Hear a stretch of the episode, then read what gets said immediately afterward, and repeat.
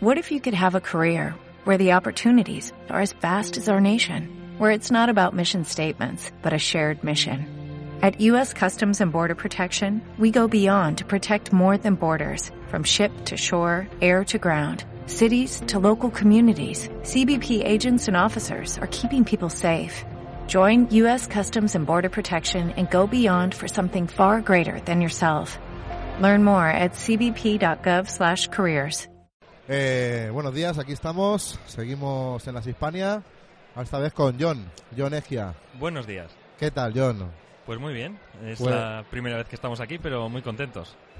Vas a ser, vas a ser un un paréntesis en nuestro programa porque nosotros nos dedicamos mucho más al tema de miniatura, wargame, miniaturas, pero como te dije ayer, me ha llamado muchísimo la atención eh, vuestro juego, Faith, y digo, pues coño, vamos a vamos a que hablar un sí. rato con Johnny que nos cuente un poco un poco su juego, la experiencia y hablar un ratillo, que es para lo que venimos aquí. Eso es. Cuéntanos un poco sobre Faith.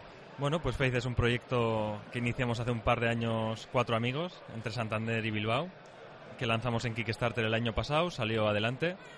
Y bueno, pues aquí estamos ya con el juego finalizado. Es un juego de rol, con estética ciencia ficción, con cartas. Y bueno, eh, una- un proyecto muy interesante. Y un juego que creemos también que aporta algo bastante novedoso. A mí me llamó mucho mucho la atención, como me comentaste ayer, el sistema de, de juego, de digamos de, de combate, el tema de por cartas, elijo yo, eh, la ficha. Me, Sí. me gustó mucho el- la idea de la ficha, de que fuera un, un troquel y en vez de ir anotando puedes ir cambiando los Eso atributos con, las con los propios con las propias piezas del troquel y las habilidades y todo. La verdad es que luego colgaremos un enlace para que a la página para que la gente lo vea porque me parece un trabajo de diseño muy bueno. La ambientación, estuvimos viendo ilustraciones y todo también, fenomenal.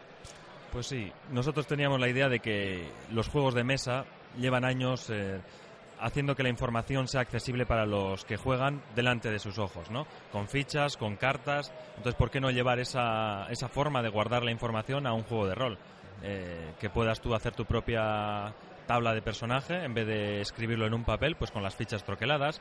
O que el equipo esté en cartas también, con toda la información que necesitas, los enemigos, que todo esté presente debajo, o sea, delante de tus ojos, vaya.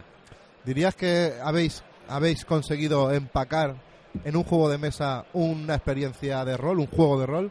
Sería más bien un juego de rol con algo de experiencia de juego de mesa. De juego de mesa. Justo al revés que lo he dicho. Pero bueno, al final supongo que es lo Pero mismo. al final un poco es unificar. sí, Se busca unificar. un poco unificar ambas experiencias. Hoy en día, como comenta, es mucho más accesible un juego de mesa. Abro, juego. Es un poco lo que buscabais con, Eso es. con el juego. Es que sea interesante para principiantes, que los que ya son jugadores de rol habituales puedan cambiar de juego. Si llevan ya muchos años jugando a otro con cierta facilidad, con unas reglas que ocupan 16 páginas, que se pueden aprender en 20 minutos. Si te los explica bien el máster, ya los tienes para toda la vida. Porque es complicadito, ¿eh? Es Intentar complicadito. sacar inten- a los roleros, intentar Sí. sacar, moverlos un poco. Bueno, hemos encontrado en general muy buena aceptación porque eh, si entra por los ojos, que es otra clave que, Eh, sí, que sí, tienes que jugar, pues al final te facilita el camino a No, una nueva mecánica. Yo he de, he de- he de admitir la verdad, cuando me paré y empecé la conversación, pensaba que estaba viendo un juego de mesa. Sí, Muy completo, muy tal, pero mm, la apariencia que tiene la Sí. visual y conforme está el material y todo, me daba esa apariencia. Luego mm, me sorprendió y me gustó que fuera que fuera un juego realmente de rol y tal, porque también muchas veces para los levemente iniciados, porque yo me soy levemente iniciado, nos pesa un poco eso, tener que seguir el hilo, muchas, muchas veces el depender tanto de, de alguien externo, de un máster que te lleve Sí, bien es. toda la trama y todo, porque una partida de rol sabemos que sin un buen máster, no funciona tan bien. no. ¿Cuántos roleros habrán perdido por malos el máster, camino. no? Pues sí, nosotros, el, el máster sigue estando presente en el juego, pero sí que es importante que aprendan los jugadores a jugar y que sean autónomos. Que no tengan que ir al libro todo el rato el máster para decir ha pasado esto, ha pasado lo otro y siempre como eh, pendiente o dependiente de él, ¿no? Aquí los jugadores son los que van avanzando eh, por su propio conocimiento, ya saben lo que va a pasar. El juego tiene un precio de venta de, de 70, euros. sí. Va completo, su campaña, Eso es. imagino. La campaña la hemos puesto disponible online gratuitamente, no está en el libro, pero está disponible para descarga y estamos preparando ya los, los siguientes expansiones. ¿Qué aceptación ha, ha tenido vuestro juego en, en todo el tema de tiendas? Ya lo habéis puesto en Sí, tiendas, en eso es. stands. ¿Qué aceptación ha tenido en el mercado? Ya fuera de lo que es el Kickstarter que se fundó. Sí, eso es. ¿Qué aceptación posterior ha tenido en el mercado? Pues muy interesante. Los tenderos nos están diciendo que está funcionando bien, que cuesta un poco que colocarlo, chip, dónde ¿eh? colocarlo en la tienda. Eso es lo más. Va en juegos de carta, va en juegos de mesa, va en juegos de rol. No. Lo decimos- combina todo. Aquí deberíamos decir que va en juegos de rol. Entonces, pues que no haya duda y que luego, pues que, que la explicación es un poco complicada, pero en el momento en el que lo comentas ya la gente se engancha. Muy bien.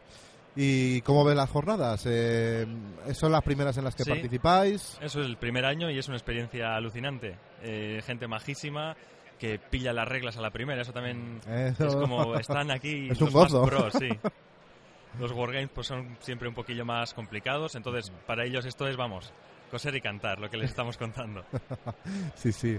Y está teniendo aceptación, la gente está parándose en Sí, el sí, sí. stand, os está Hemos tenido atención. todas las horas de juego llenas, ahora mismo están en una partida también, o sea que buena conversión, buena aceptación.